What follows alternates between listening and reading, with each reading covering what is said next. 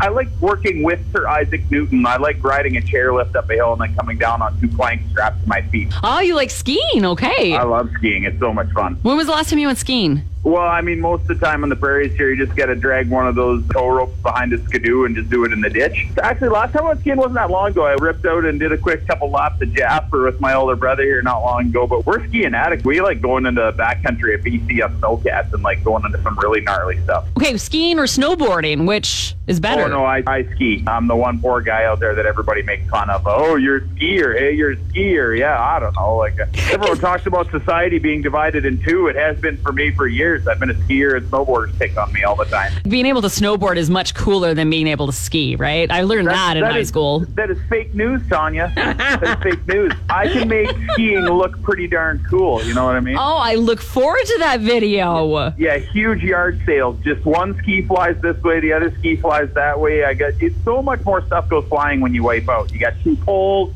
maybe your gloves go flying off, your cowboy hat goes tumbling down the hill. You know what I mean? Where's a snowboard? It's just the board. That's it. You're fine. Yeah, I don't call it Oh, Uh-huh. snowboarding. I call it snowboring. GX94.